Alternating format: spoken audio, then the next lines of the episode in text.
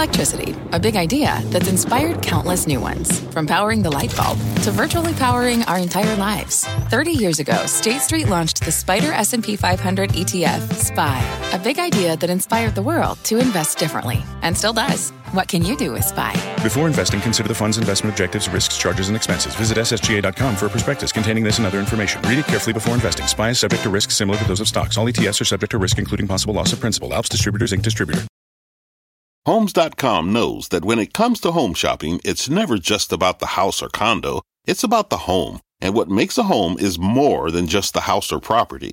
It's the location and neighborhood. If you have kids, it's also schools, nearby parks, and transportation options. That's why Homes.com goes above and beyond to bring home shoppers the in-depth information they need to find the right home. And when I say in-depth, I'm talking deep. Each listing features comprehensive information about the neighborhood, complete with a video guide. They also have details about local schools with test scores, state rankings, and student to teacher ratio. They even have an agent directory with the sales history of each agent. So when it comes to finding a home, not just a house, this is everything you need to know, all in one place. Homes.com. We've done your homework. My mission is simple to make you money. I'm here to level the playing field for all investors. There's always a bull market somewhere, and I promise to help you find it. Mad Money starts now. Hey, I'm Cramer. Welcome to Mad Money. Welcome to Cramerica. The people want to make money. I'm just trying to, well, how about entertain and teach? So call me at 1 800 743 CNBC or tweet me at Jim Cramer. Are we just going to perfectly repeat the brief but horrible bear market of 2011? That's what I think when I see the industrials and the banks take a header today as Wall Street worries that the debt ceiling crisis could do some serious damage to the actual economy. That's how you get another not so hot day, where the Dow dipped 9 points, S&P shed 0.16%, and the Nasdaq fell 0.35%. Drib, drab, down. Like I've said before, 2011, the last real bad debt ceiling fight, gives you a good playbook for the current moment. But there are also some big differences. In 2011, it was a horrendous period full of idiotic partisan bickering. However, there was a scintilla of good faith on both sides, and we ended up with a painful budget compromise. The House of Pain. That everybody could live with, even as nobody was particularly happy with it. This time, it feels like the Republicans will be fine triggering a default that might lead to recession because that could crush Biden's chances of reelection next year. Meanwhile, the Democrats don't want to negotiate at all. They think they can successfully blame the GOP when your Social Security checks stop coming. None of our leaders seems worried that, about what will happen if the government can't pay its bills because both parties are convinced the other side will take the blame. In 2011, there was actually what I call a mutually assured destruction, MAD. Both sides knew they had to blink or else. This time we don't have anywhere near that urgency. But maybe the politicians will change their tune once we get closer and closer to the deadline and big business starts freaking out. Now, in the end, I still think President Biden has to compromise because he wants to get reelected. No sitting president wants to be on the hook for messing up with Medicare or Social Security in an election year. That's why I think Treasury Secretary Janet Yellen may be trying to set up a gigantic credit line with America's most solvent banks to cover Social Security and national debt claims for a couple weeks until they get this worked out. But what does it mean for you? And that's what I care about. First, if we're reliving 2011, you need to have a little more cash than usual. That's what I've been saying. Back then, we fell 19% from peak to 12 through the difficult negotiations, followed by a ridiculous debt downgrade from Standard & Poor's. I know I'm starting to sound like a scold about this, but it could be even worse this time because there is zero good faith, uh, and, and the Powells don't even seem to be taking it seriously it's like they want it to happen. When will this all occur? I think it could be sooner than the last week of May, which is what people are looking for right now, because tax receipts from the IRS were weaker than expected.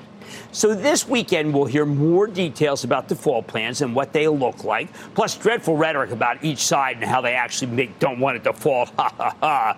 We also have to deal with the possibility of another regional bank getting seized by the FTC to prevent a run.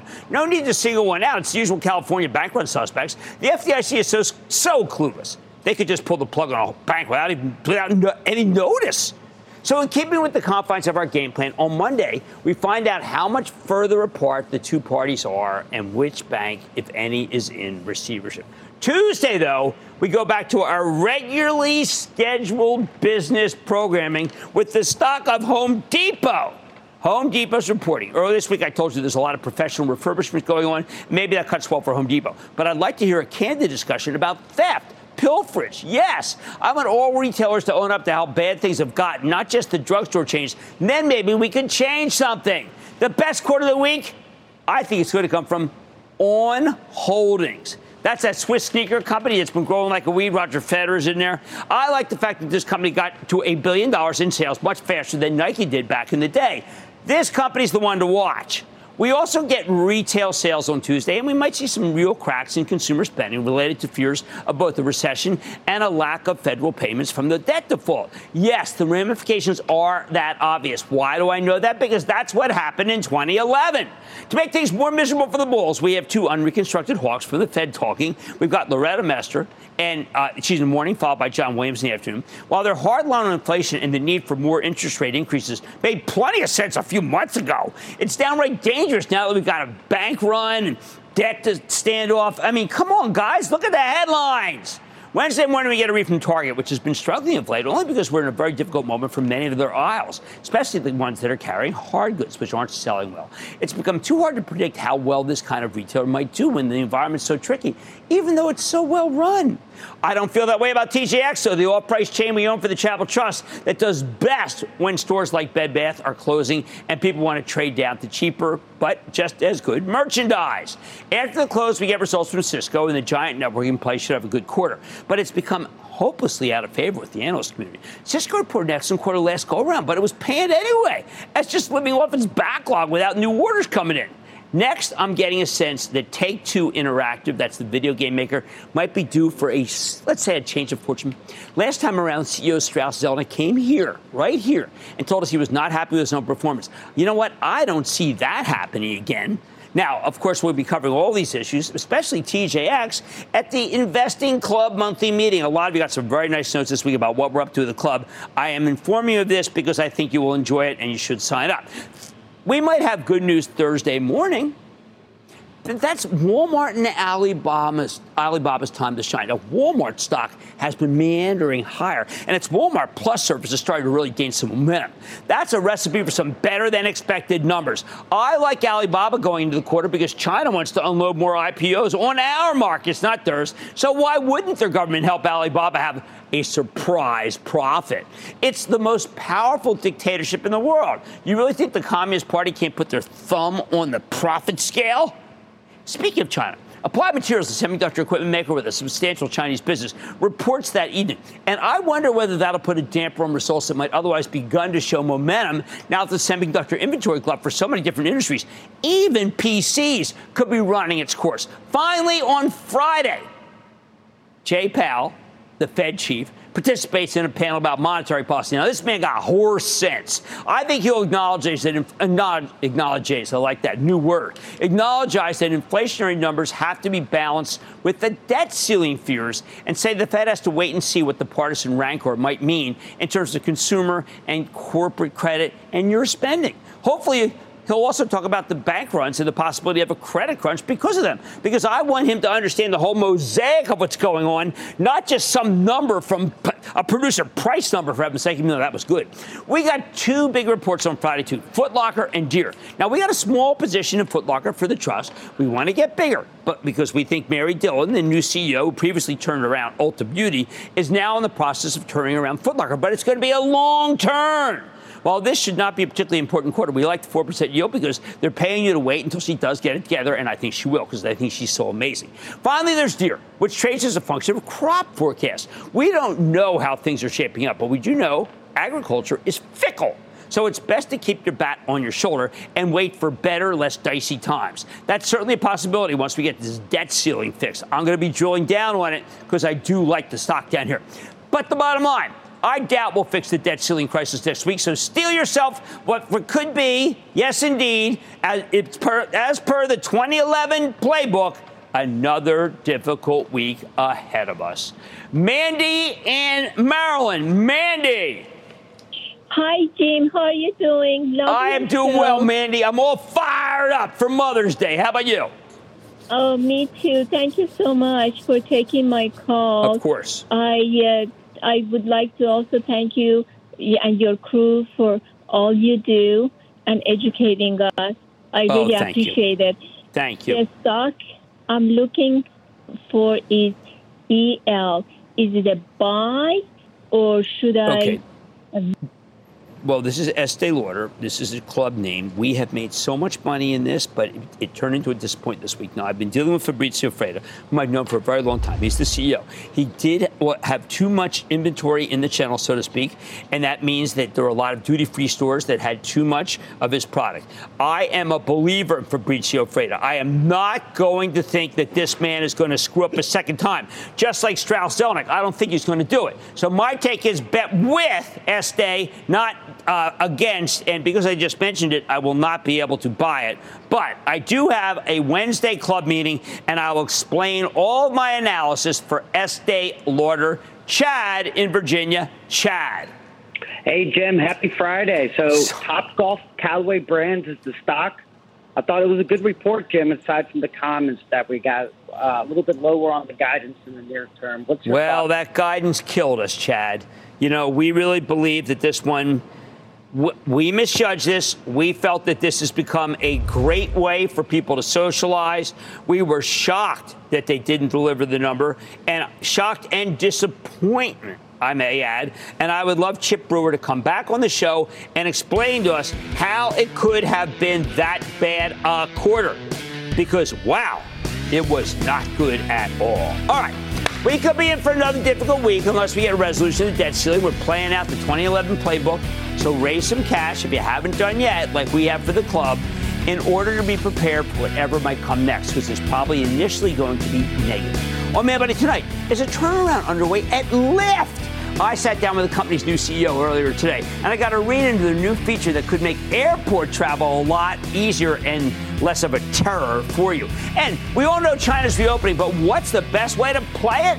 I'm reviewing the latest quarter from Macau player Wynn Resorts to see if it could be a long term winner for you. And with all the market volatility that we've been seeing out there, you know what we got to do? We got to play MI, diversify. So stay with Cramer.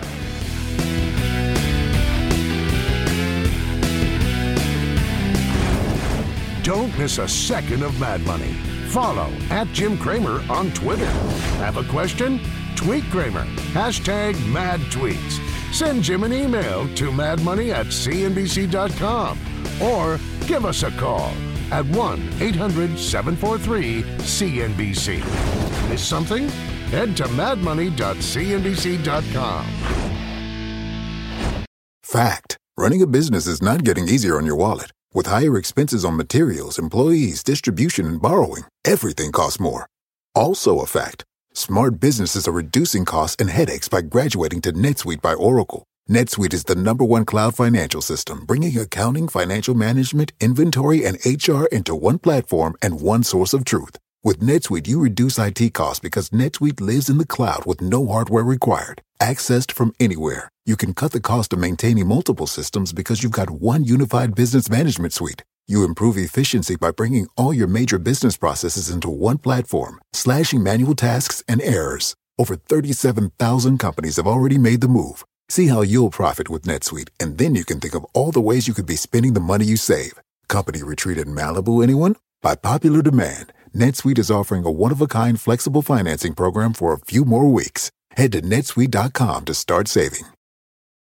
When you're hiring, the best way to search for a candidate isn't to search at all. Don't search, match with Indeed. Indeed is your matching and hiring platform with over 350 million global monthly visitors, according to Indeed data, and a matching engine that helps you find quality candidates fast. Use Indeed for scheduling, screening, and messaging to connect with candidates faster. Plus, 93% of employers agree Indeed delivers the highest quality matches compared to other job sites, according to a recent Indeed survey. Leveraging over 140 million qualifications and preferences every day, Indeed's matching engine is constantly learning from your preferences. Join more than 3.5 million businesses worldwide that use Indeed. Listeners of this show will get a $75 sponsored job credit to get your jobs more visibility at Indeed.com slash Mad Money. Just go to Indeed.com slash Mad Money right now and support this show by saying you heard about Indeed on this podcast. Indeed.com slash Mad Money. Terms and conditions apply. Need to hire? You need Indeed.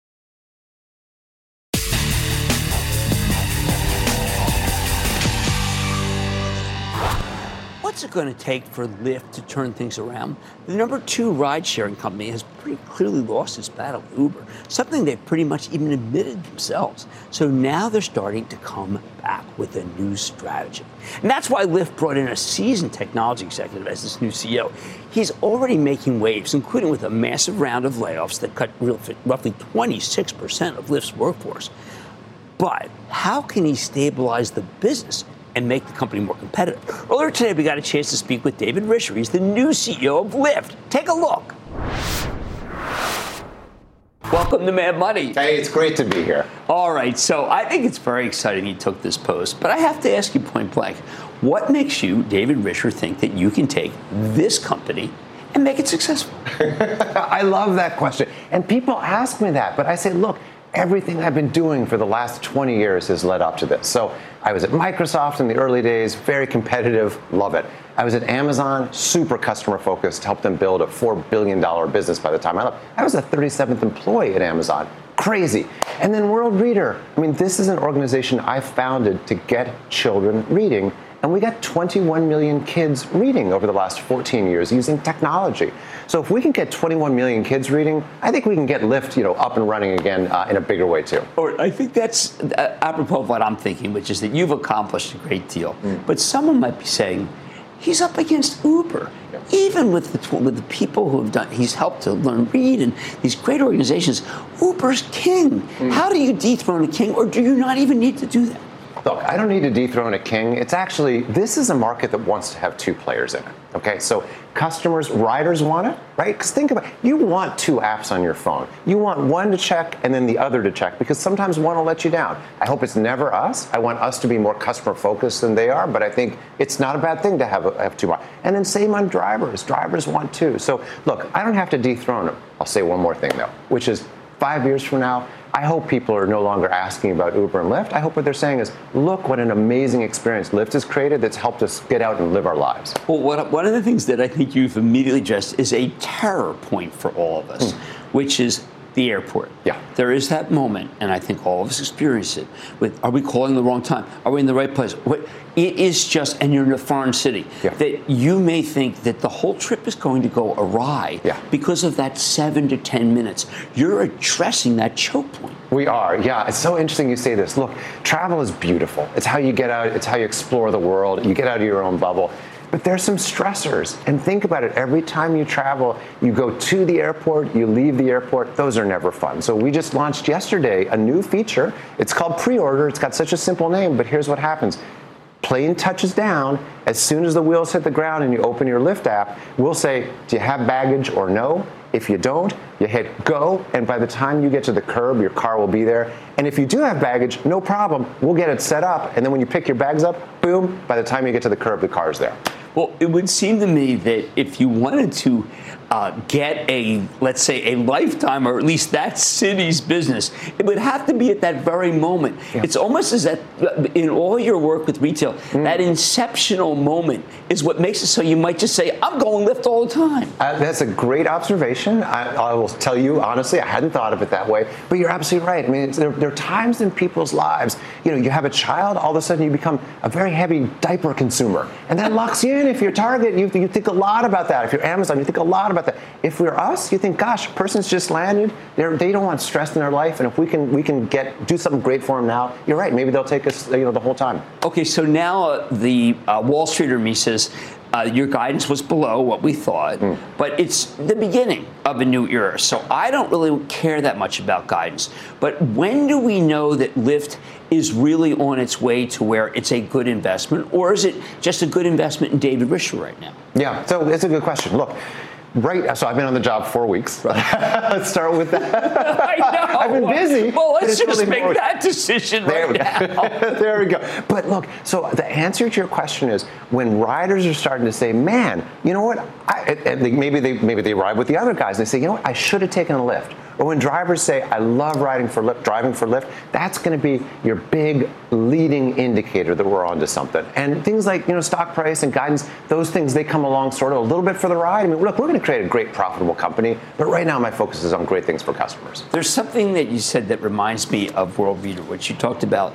What it does, what your service does for a driver Yeah. in terms of putting food on the table that I Yeah. thought was very important to talk about. You know, I think this is one of the areas that people misunderstand.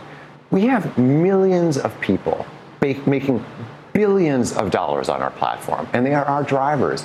And many of them, by the way, are doing it for very specific reasons. You know, I want to be able to have a great wedding for my daughter, or I want to be able to take a vacation in, you know, a couple of months. And so what they say to me is, when I'm driving for Lyft, I'm never going to go broke because I can just drive some more.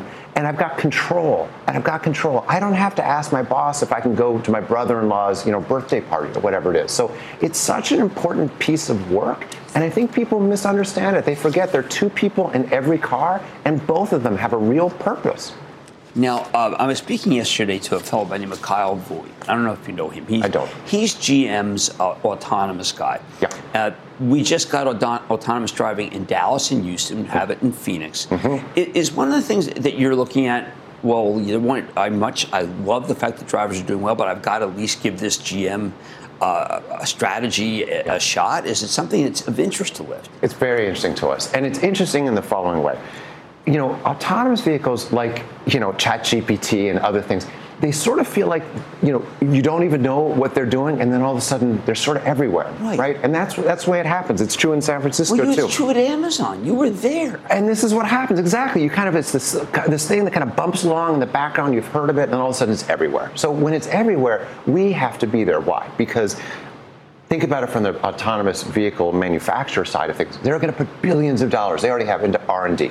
Right? So then they got to make the money back, right? How are they going to do it? It's not just going to be by selling it to folks like you and me step by step. It's going to be going after whole operations. And we've got an operation of a fleet effectively of cars that match driver and rider at huge scale every day. So we're doing everything we can to make sure we're ready for uh, autonomous when it comes. And I'm telling you, it's not going to be tomorrow, but you might be surprised that it comes over the next couple of years a little faster than you think. Okay, would you be uh, willing to go into a car that had no driver? I would, and here's what happens. Look, I was in a Lyft two weeks ago in San Francisco, and the driver said, "Look at that car.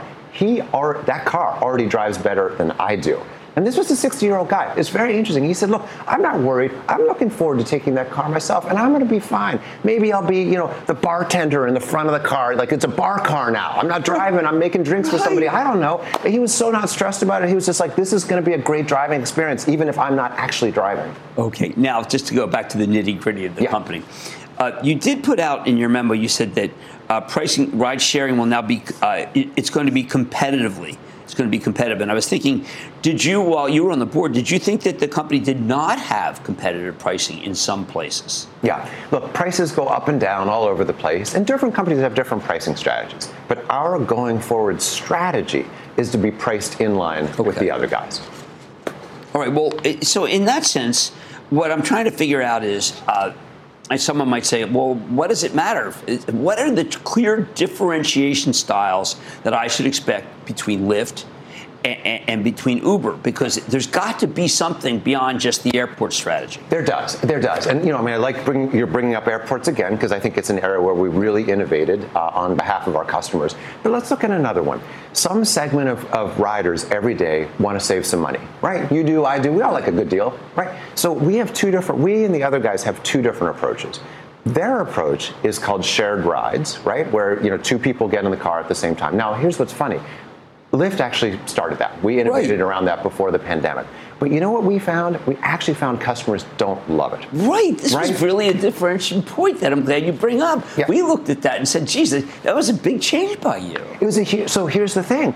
Why did we make the change? We made the change because it turned out people didn't like it that much. You know, uh, I- you know, I'm here, you're the destination. All of a sudden, the car takes off, and now it takes a weird left turn that's going farther away. It's almost like emotionally hard to sort of be in a car that's driving away from your destination to pick somebody else up. Nobody like. By the way, driver doesn't like it either. It's more pickups, drop-offs, whatever. So what we have is we have wait and save. Wait and save means take another five or ten minutes, save three, four, five bucks, get a coffee, do some TikTok, whatever you want, and then when you get in the car, you're going to go in the right direction and you're not going to have to wait. And guess what?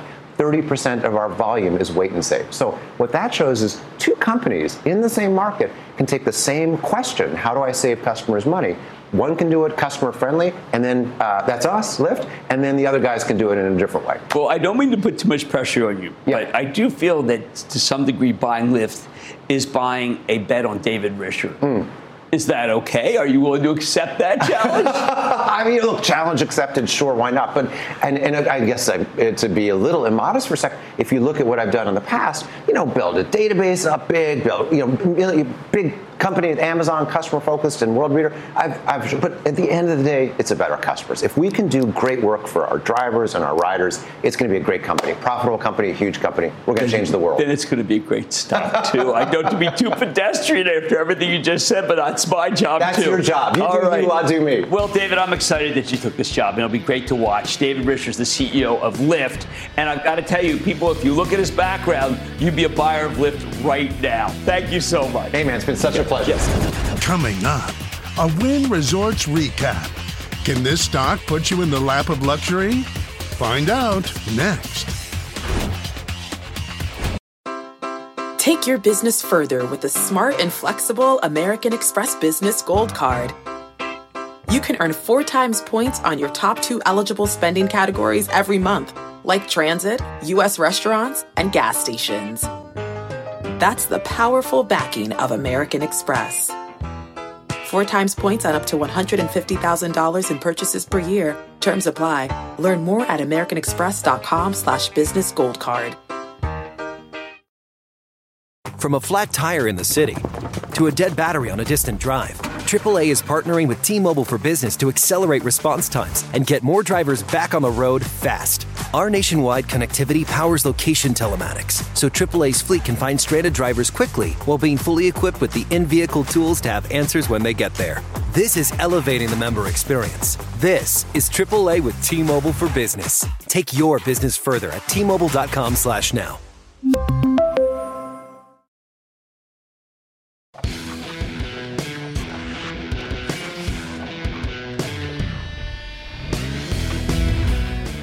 Tonight, before we move on to a new week of watching retail earnings reports, monitoring the wobbly regional banks, and wondering whether our politi- politicians will truly let the country default on its debts, I want to take a few minutes to celebrate some good news you may have passed paid no attention to this past week because it's been such a bad week.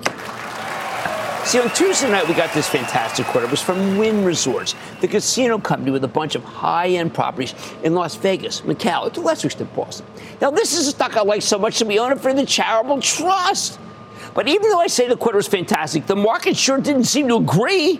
Wynn stock opened up a couple of bucks on Wednesday morning, so far so good. But then it reversed and finished the day lower. It tumbled 4% yesterday, and then it got hit again today and therefore I think it's an incredible buying opportunity. I say this as someone who's liked Wynn for a long time, arguably recommending it way too soon. We've owned it for the Charitable Trust for a couple of years now, betting on the great reopening. But Wynn's got a ton of China exposure through Macau, which accounted for 75% of the company's pro, uh, profile before the pandemic. In, in other words, all the stuff in America barely moves the needle. And the Chinese economy took forever to reopen. Still, we never totally sold our position this one, betting that the world would eventually go back to normal and this stock would fly. And man, since last summer, Wynn's come roaring back with the stock more than doubling from its lows, although it's been trading sideways for the past few months. If you were getting impatient with this one, the quarter we, uh, we got this week was incredibly encouraging. Wynn delivered 49% operating revenue growth, with that number coming in substantially better than the expected. Much better. You know, they made 29 cents per share. That's a surprise profit when Wall Street was only looking for a one cent loss. People thought they'd lose money. That's the first time they've turned a profit since the third quarter of 2019. It's been, been a long wait. Wynn likes to focus on another metric the earnings before interest, taxes, depreciation, amortization, and here's a new one rent costs, which tells you how their ongoing operations are doing. And that number was up 142% year over year. When you look at how some of the individual properties are doing, you can see that Wynn Resorts is winning everywhere. Like I said before, Macau is the key market here. And this quarter Wynn's results for the Macau region came in ahead of expectations thanks to tremendous numbers from its Wynn Palace property, which did great with 126% revenue growth year over year. Turns out China's key gambling haven is already on the mend, which could mean quarter after quarter of earnings beats for these guys. Meanwhile, Wynn's flagship Las Vegas property remains red hot. 33% revenue growth. We also got a record adjusted property EBITDA. Remember that it's, adds the rent thing. Uh, result thanks in part to a higher than normal hold, which is the money they make from betting activity. That said, there's still room for improvement as Wynn had 88.8% occupancy in Vegas. That's up from just under 77% the year before, but it's still not quite back to the 95% number they put up in the first quarter of 2019 when they were the premier of the premier. Now, how about this new property, Encore Boston Harbor? This one is ramping. Wynn's Boston Casino had 13% revenue growth, with properties uh, seeing record gaming rev- revenue and 21% growth in non gaming revenue. Think hotel and drink business. I lived in the Boston metro area for seven years, and it can definitely use the casino. In my day, we could only bet on the ponies and the dogs, but you can't bet on either because they demolished the racetracks. But at least you can go to Encore Boston Harbor. Now, the best thing about this quarter from Wynn, the reason why I'm so perplexed about the sell off, is that their casinos weren't just strong. More importantly, the, the quarter had a great cadence. That means it got better and better from month to month. Management said that Macau actually accelerated in April, which is exactly what you want to see. China just wrapped up their week long holiday after May Day, and Wynn says this was the best they did in Macau during the week since 2019. Meanwhile, in Vegas, they said this was the best April in the history of the property. And even Boston continued to do it. What the heck is this stock doing going down? Of course, nobody seemed to care about the results because Wynn is the kind of consumer discretionary play that's supposed to get killed during a global slowdown. And everybody assumes we're headed for a slowdown at the very least, possibly an outright recession. The bears figure Eventually, the consumer will get tapped out, and Wynn's business will get pummeled. And we just saw the peak in its business. What can I say? People have been worried about this for a year, yet Wynn keeps doing great. They're seeing no degradation whatsoever. I'm giving them the benefit of the doubt. In fact, Wynn's feeling so confident in the future that they finally reinstated the dividend, which they had to suspend in the early days of the pandemic in order to conserve cash. They're now paying a quarterly dividend of 25 cents per share, well, well below the dollar per share we were getting before COVID. Uh, and I got to tell you, I always tell you that a dividend boost is a great sign of confidence because no board wants to roll back the dividend right after announcing it. A dividend is not like a buyback where you can authorize a huge repurchase program, but then quietly stop implementing it whenever you feel like it. A dividend is a commitment. You don't bring back that payout if you're worried that the global economy is headed off a cliff. Plus, remember, when everything's going well, Wynn gets the vast bulk of its profits not from here, but China. And China is very much on the mend. Hey, by the way, I think this dividend has just begun to climb. Is that why Wynn seems so confident in the future? I think China's a lot of it, but there are more positives in the way. Back in January 2022, Wynn announced a new development in the United Arab Emirates, Wynn Al Marjan and it's an island. And to me, it sounds like it's you know, it's built on one of those man-made uh, archipelagos the UAE's built in the in the Persian Gulf. This is still in its early stages, but once it is done, 95% of the world's population will be within an eight-hour flight of a Wynn property. Book me. But the reason I'm bringing all this up now is that Wynn's get zero credit for just the terrific quarter they had. The stock's now down more than 5% since it was reported, which is nuts to me. Even as I know the whole market's been dragged down by debt ceilings, but this has nothing to do with the debt. And of course, the stock was arguably due for some uh, profit taking after a spectacular run from the, from the July lows. I can't wait to talk about this one for the Investing Club on Wednesday. Please join the club. You'll love the analysis. Bottom line, I know there are good reasons to be worried about the U.S. economy, but there are not necessarily reasons to be worried about Wynn Resorts which gets the lion's share of its business from a resurgent China. And just reported an excellent set of numbers. What can I say? What more can this market ask for? How about Gregory in California? Gregory. Jim, I'm feeling a little left out on the West Coast on the Fósforo Mezcal Roadshow. When oh. can we get oh. you and Lisa out here? Well, we're going to be out there in California signing bottles. We're doing it in Westbury this weekend at Total Wine on Saturday, but we will come out and see you. Anyway, Lisa, I'll tell Lisa you said that. It'll make her day. What's going on? Please, I love mezcal, especially in my Negroni. Fantastic. I thought the Airbnb quarter was absolutely terrific, with the exception of the quarter two revenue guidance. Okay, can we buy this? It's like dropped a ton, or should we wait until? Oh, what a great! I am so glad you called me on this because I've done a lot of work on Airbnb, and I think the company did itself a little disservice by talking about the macro getting weaker. I think that this is still one more opportunity, just like the last time, Gregory, where you can buy the stock, and I would buy it on Monday, uh, but maybe it's a 105. Maybe you can get it down at 100 because it traded very close to that, and that would be the price I would pick. And thank you for the kind words, and I will tell Lisa about Fósforo. One in New York, one, one's in Nevada, one. Hey, Jimmy Chill, I'm in Nevada, and it's getting hotter down here. Well, it got hot here today. It was 80 degrees. What can I do? What can I do to help? Hey, I'm a happy investing uh, club member, and I wanted to ask about DraftKings. And given the recent quarterly report, which was amazing, and the top notch man- management, uh, why not add the stock to the investing club portfolio? I, I worked on this. Okay, so here's the problem. I've said, and this is one, this is a great call. Um, I have said that I'm not going to recommend stocks or own stocks for the club that are losing money. And DraftKings is losing money, but it has tremendous momentum. For traders, Jason Robbins is putting up great numbers and he's taking names, but because of the nature of the Charitable Trust, I'm not going to buy any companies that are losing money. But I do like that idea very, very much. All right, what great callers, huh? Concerns about the U.S. aren't reasons to be worried about Wynn. Listen in to our monthly meeting next Wednesday for more in the club holding. And I won't just talk about how it's in Vegas, where the Super Bowl is, and so you never know who'll show up there in February. Much more Mad Money as the debt ceiling deadline approaches. Is your portfolio prepared for any outcome? We're diving into your investing decisions by playing Cramer, Fave, and My Diversified because you know I'm very worried about this debt. This debt deal may not come together. I gave you my thoughts on gaming in Macau, but there's much more to discuss between China and the markets, and it's pretty darn quizzical. I'm taking a closer look at the country's influence. In order to call us rapid fire in tonight's edition of the Lightning Round. So stay with Cramer.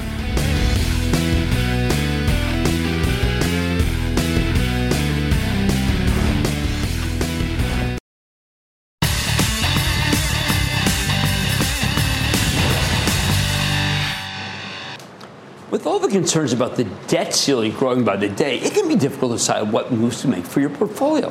That's why we're playing Am I Diversified? This is where you call me, you tell me your top five holdings. I tell you if your portfolio is diversified and maybe you need to mix it up a little. Ira in Florida, you're our first caller. What do you got for me? Hey, Jim, Ira in Florida. I've been listening for a long time, first time caller, though.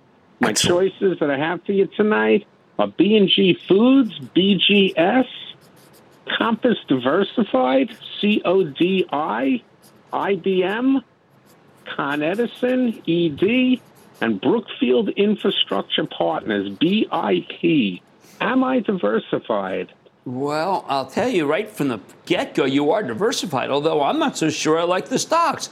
B&G just had its first decent quarter, but I don't like their pastiche of business anymore. I'd really rather see in a little bit lower yielding stock, but still okay, which would be Campbell Soup. Compass Diversified, I don't want to see that kind of. I mean, that's a segment of real estate I don't feel comfortable with. I'd actually rather see it in Lennar. I know that there's no yield to it, kind of terrific. IBM, good yield, no growth. Brookfield, good growth and good yield. But I want to make that change because I really didn't think that B&G Foods has ever really acquitted itself for what went wrong a few years ago, and I don't like that small dividend. So anyway, I'd make those changes.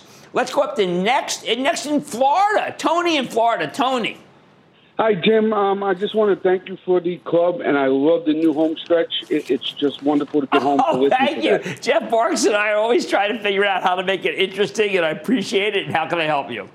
Okay, yeah, my five stocks I have is Costco, IBM, Merck, United Healthcare, and then I got Berkshire B to try and be even more diversified.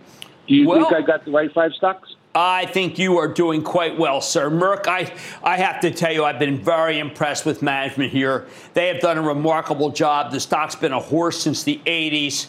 Uh, United Healthcare, you know we prefer Humana in the uh, club, but United Healthcare was a close number two.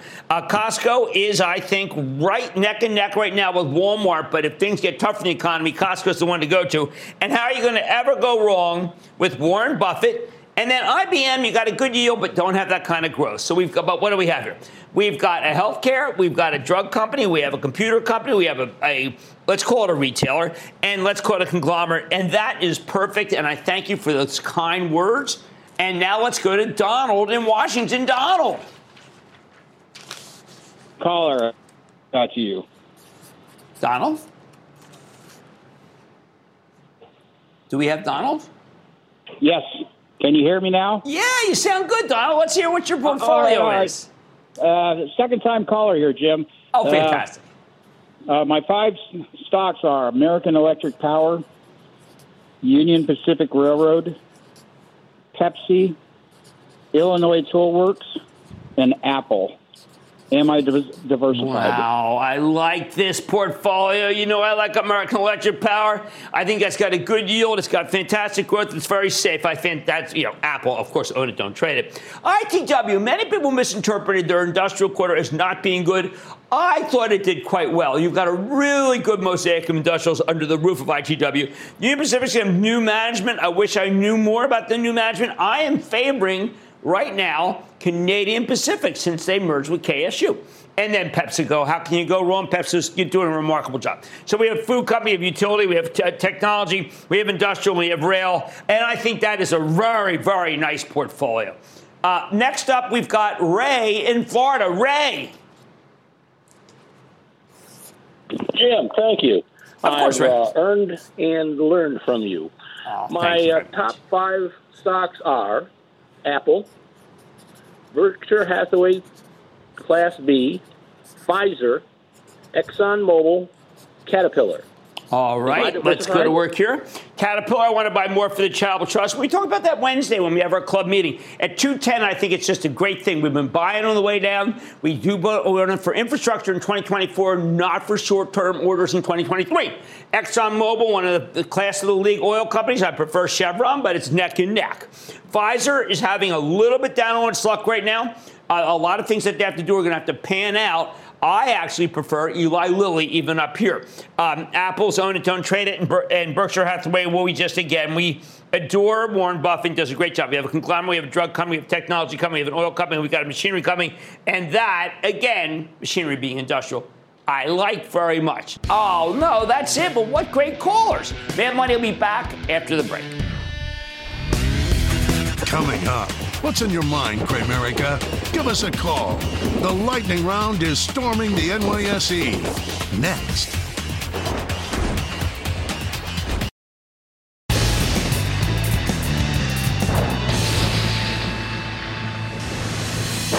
It is time. It's time for the lightning round because there's a rap goes on. You know, you play this out.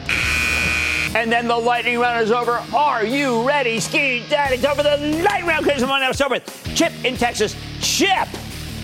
Yes, sir. Booyaka, booyaka. Oh Hey, man, does Chip come in hot? What's going on, Chip? Yes, sir. This is Chip Hangan from Dallas, Texas, a.k.a. the Transylvania Vampire.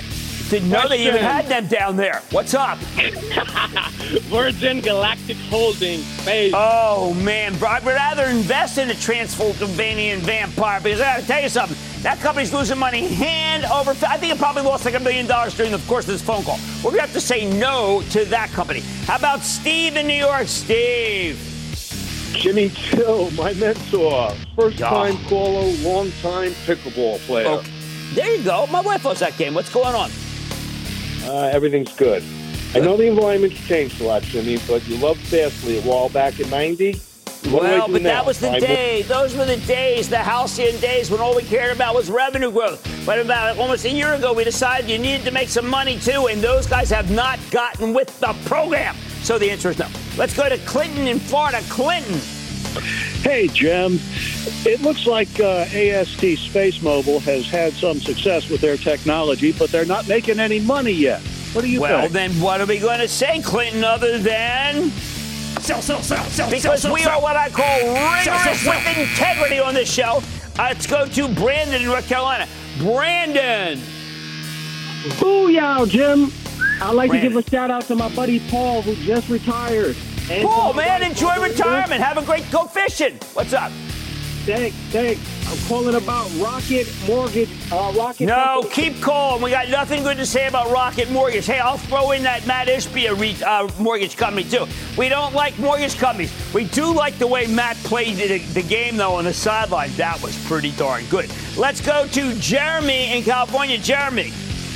Hey, Cramer, this company has zero debt, strong balance sheet, se- seasoned CEO, large institutional and insider ownership. What is your outlook for CPRX? Okay, this is a company that I think is a terrific spec because it makes it's got medical solutions and a lot of the medical companies need somebody like this.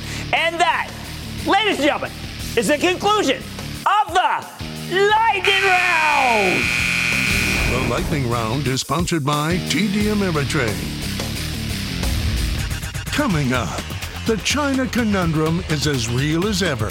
So why does the enormous communist economy look so much like ours? Cramer has more next.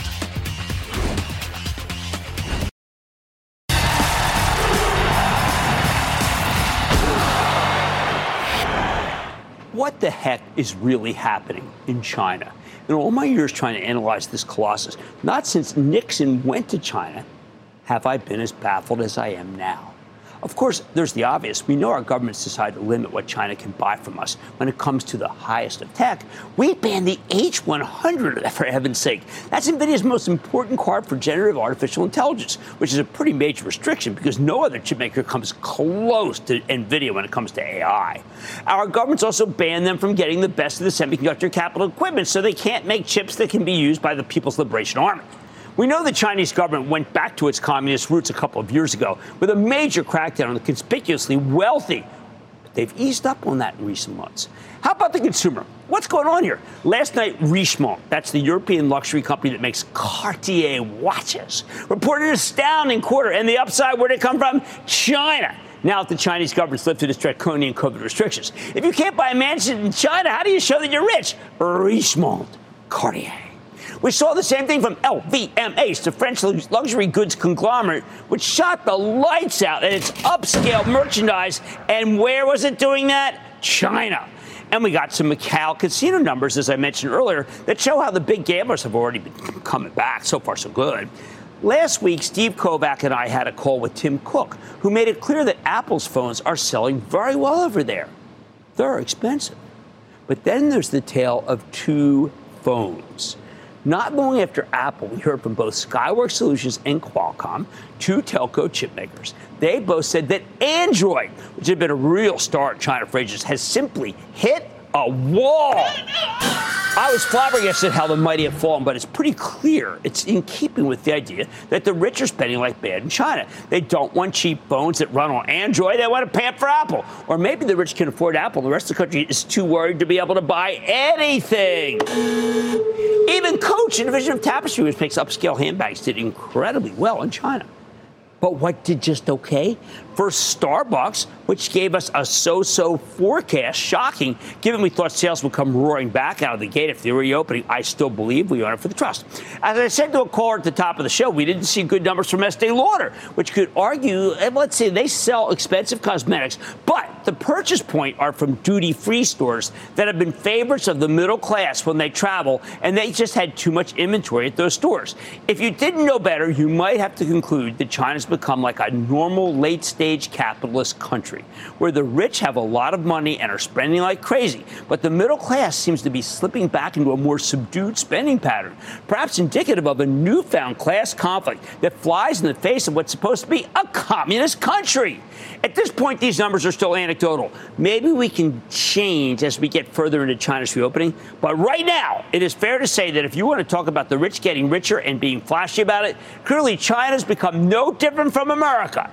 Speaking as one of the nouveau riche, I can tell you it's an identity that does indeed transcend borders. I like to say there's always more market somewhere, and I promise I'll find it just for you right here on Mad Money. I'm Jim Cramer. See you Monday. Last call starts now. All opinions expressed by Jim Cramer on this podcast are solely Cramer's opinions and do not reflect the opinions of CNBC, NBC Universal, or their parent company or affiliates, and may have been previously disseminated by Cramer on television, radio, internet, or another medium. You should not treat any opinion expressed by Jim Cramer as a specific inducement to make a particular investment or follow a particular strategy, but only as an expression of his opinion. Cramer's opinions are based upon information he considers reliable, but neither CNBC nor its affiliates and or subsidiaries warrant its completeness or accuracy, and it should not be relied upon as such. To view the full Mad Money disclaimer, please visit cnbc.com forward slash Mad disclaimer. From their innovative practice facility to unmatched views from the fairway, the PGA of America is helping lower scores and elevate fan experiences with 5G solutions from T Mobile for Business. Together, we're using AI powered analytics to expand coaching tools and bringing fans closer to the pros with 5G connected cameras. This is game changing innovation. This is the PGA of America with T Mobile for Business. Take your business further at T-Mobile.com slash now.